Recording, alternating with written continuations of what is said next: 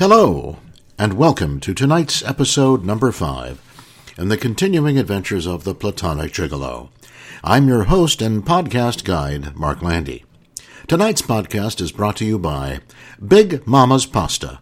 Big pasta for a big appetite. Pick some up today for dinner tonight.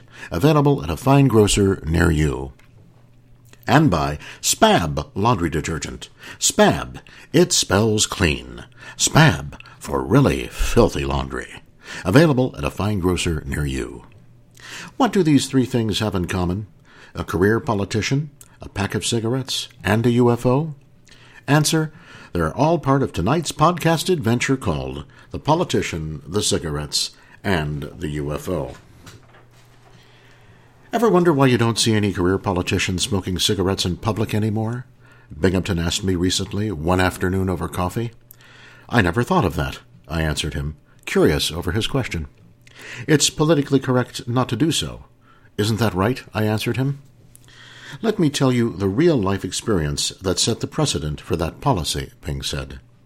And it was then, that summer afternoon, at our local coffee store, that Binghampton told me about the real-life story that I call The Politician, the Cigarettes, and the UFO. And as the great, late American writer and TV host Rod Serling once asked his viewers, submitted for your consideration comes the following tale. Make of it what you will. This is episode number 5 in the further adventures of the Platonic Gigolo, as relayed to you by yours truly, Mark Landy, personal secretary to the Platonic Gigolo, and your podcast guide for tonight's tale unfolding for you now. It was Bing's strangest job to date. He was hired to be the escort for a local congresswoman who had a secret to hide. She was gay, and couldn't let it be known to her constituents, who in her mind just would not accept this about her. We'll refer to her as Congresswoman K from here on in. Congresswoman K had hired Bing before as an escort for other formal functions she had had to attend in the past, and she liked and trusted Bing for his professionalism, discretion, and of course his good looks. For this function, Congresswoman K was to give a talk, and if things went well, for her to collect some much-needed financial support for her upcoming re-election campaign. The group she was to be speaking before was pro-UFO and the environment, and included many non-smokers who hated big tobacco companies as well. Not a traditional big-pocket support lobby for a career politician, but the area of the country that Congresswoman K represented had such a large constituency, and they had always supported her in exchange for her continued efforts to bring the truth to the people out from under the cloak of the government's official denial and suppression. There were just two minor problems that Congresswoman K could never reveal. She really didn't believe in UFOs and the resulting government cover-up conspiracy, and she also had no real passion in regards to the environment. She honestly never really gave it much thought. And worst of all, she was a tobacco smoker from way back, who hid it, along with her sexual preference, with considerable dedication and expense. I told Bing, as he was telling me the story, that it was always amazing to me to what great lengths some people would go to live behind a facade. Bing laughed and told me that if I knew just how many professional people from various so-called respectable professions he had met fit that bill, I wouldn't believe it. Bing also said that, with time, he had not become jaded, just a realist who wasn't surprised by anything anymore.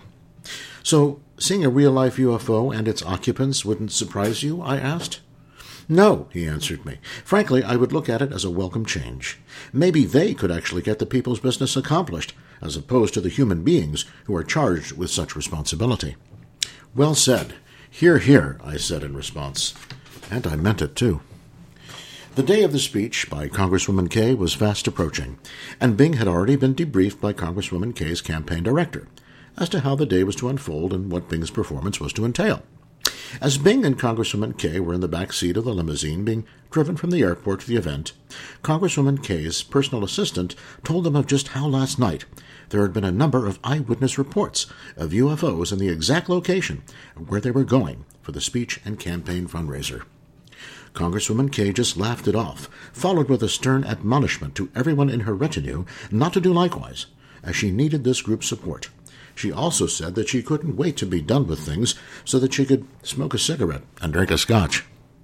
Bing assured his client that he'd be at his best for her, and that as soon as the event was over, as planned, he would escort her out of the building and back to the limo for a pressing conference call from the house whip of her party.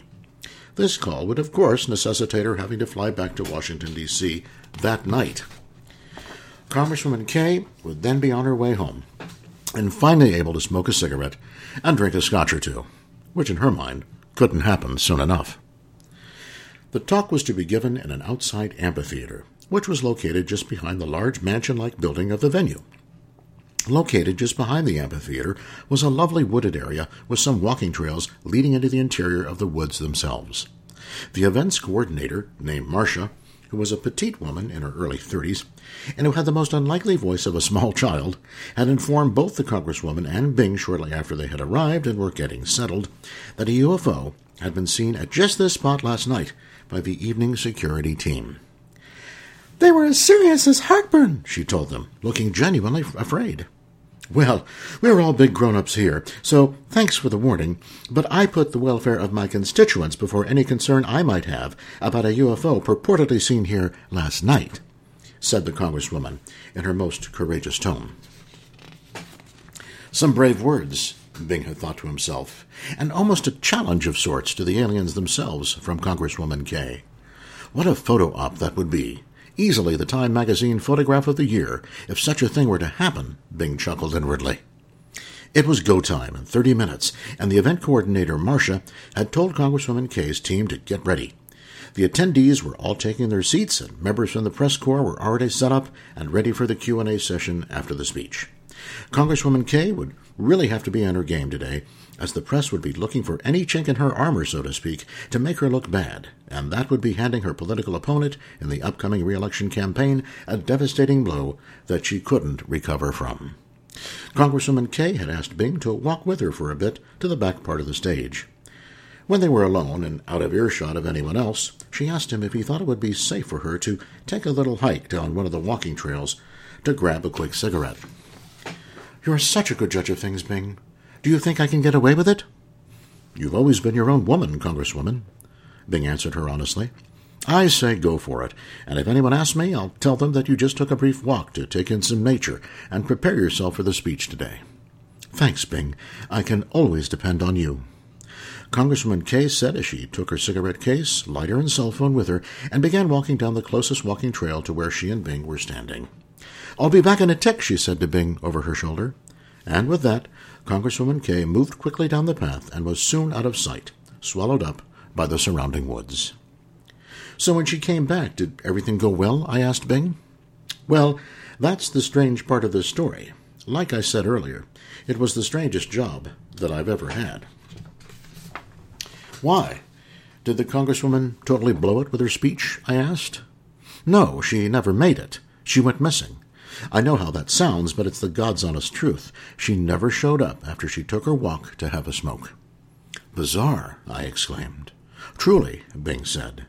"We went looking for her, of course, when she didn't show up for the speech, and after about 20 or 30 minutes, all we found was her cigarette case, her lighter, and her cell phone." "No one saw or heard anything?" I asked. "No. It was only later that the police traced a call she had made from her cell phone. She had sounded very nervous and upset. The only thing that she said was, 'They're going to take me with them.' And then the phone went dead." I asked Bing if the Congresswoman was ever found, and he told me that weeks after she had been officially reported missing, that it was in a neighboring state that a woman matching her description was found wandering in a daze. She was disheveled and had no memory of who she was or how she got there. And it was at the same time the Congresswoman had been found that a hiker who had been in the area at the time of her disappearance had posted a photograph on the internet of a UFO, a beam ship, as he termed it, hovering just above the woods where he had been hiking that day, and just a stone's throw where the Congresswoman went missing. Bing and I both agreed that life has a funny way of convincing skeptics. And with that, so ended our visits and Bing's astounding story. I'll never forget it, and no doubt will you. I jokingly asked Bing before we parted ways that sunny afternoon if he thought the aliens who abducted Congresswoman Kay didn't approve of tobacco smoking. He laughed, too, and said, "We'll be lucky if that's the only bad habit they go after." And so concludes today's tale, dear listener. Tune in again for the next exciting episode of The Platonic Gigolo, coming soon. And please tell your friends and family about us, as we're always glad to have you listening in to our podcast. Till then, I'm Mark Landy, Personal Secretary and your podcast guide, on this journey, thanking you for listening. Now, as is our tradition on this podcast program, we'll hand it over to our good friend Betty Davis, the great American grande dame of actresses, for the last word. Betty, it's over to you. Thank you, Mark. Today, I'd like to read a few quotes of mine to the listening audience and hope that the wisdom from my long experience in La La Land will enlighten you. Whether you're an aspiring actor or actress, I hope it inspires you all the same. This is Betty Davis, and these are some of my Betty-isms.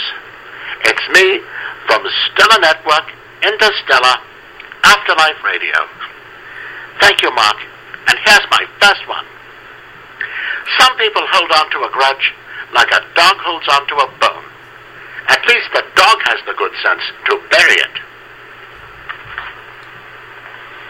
And another,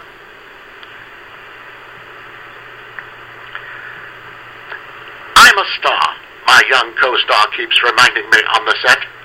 "If anatomy makes a star," I told her, "then your stars are those that no man could miss." And lastly, to leave you with more food for thought, of course she's interested in other people, but with the world revolving around her, she just doesn't have time for them. This is Betty, signing off for now. Back to you, Mark.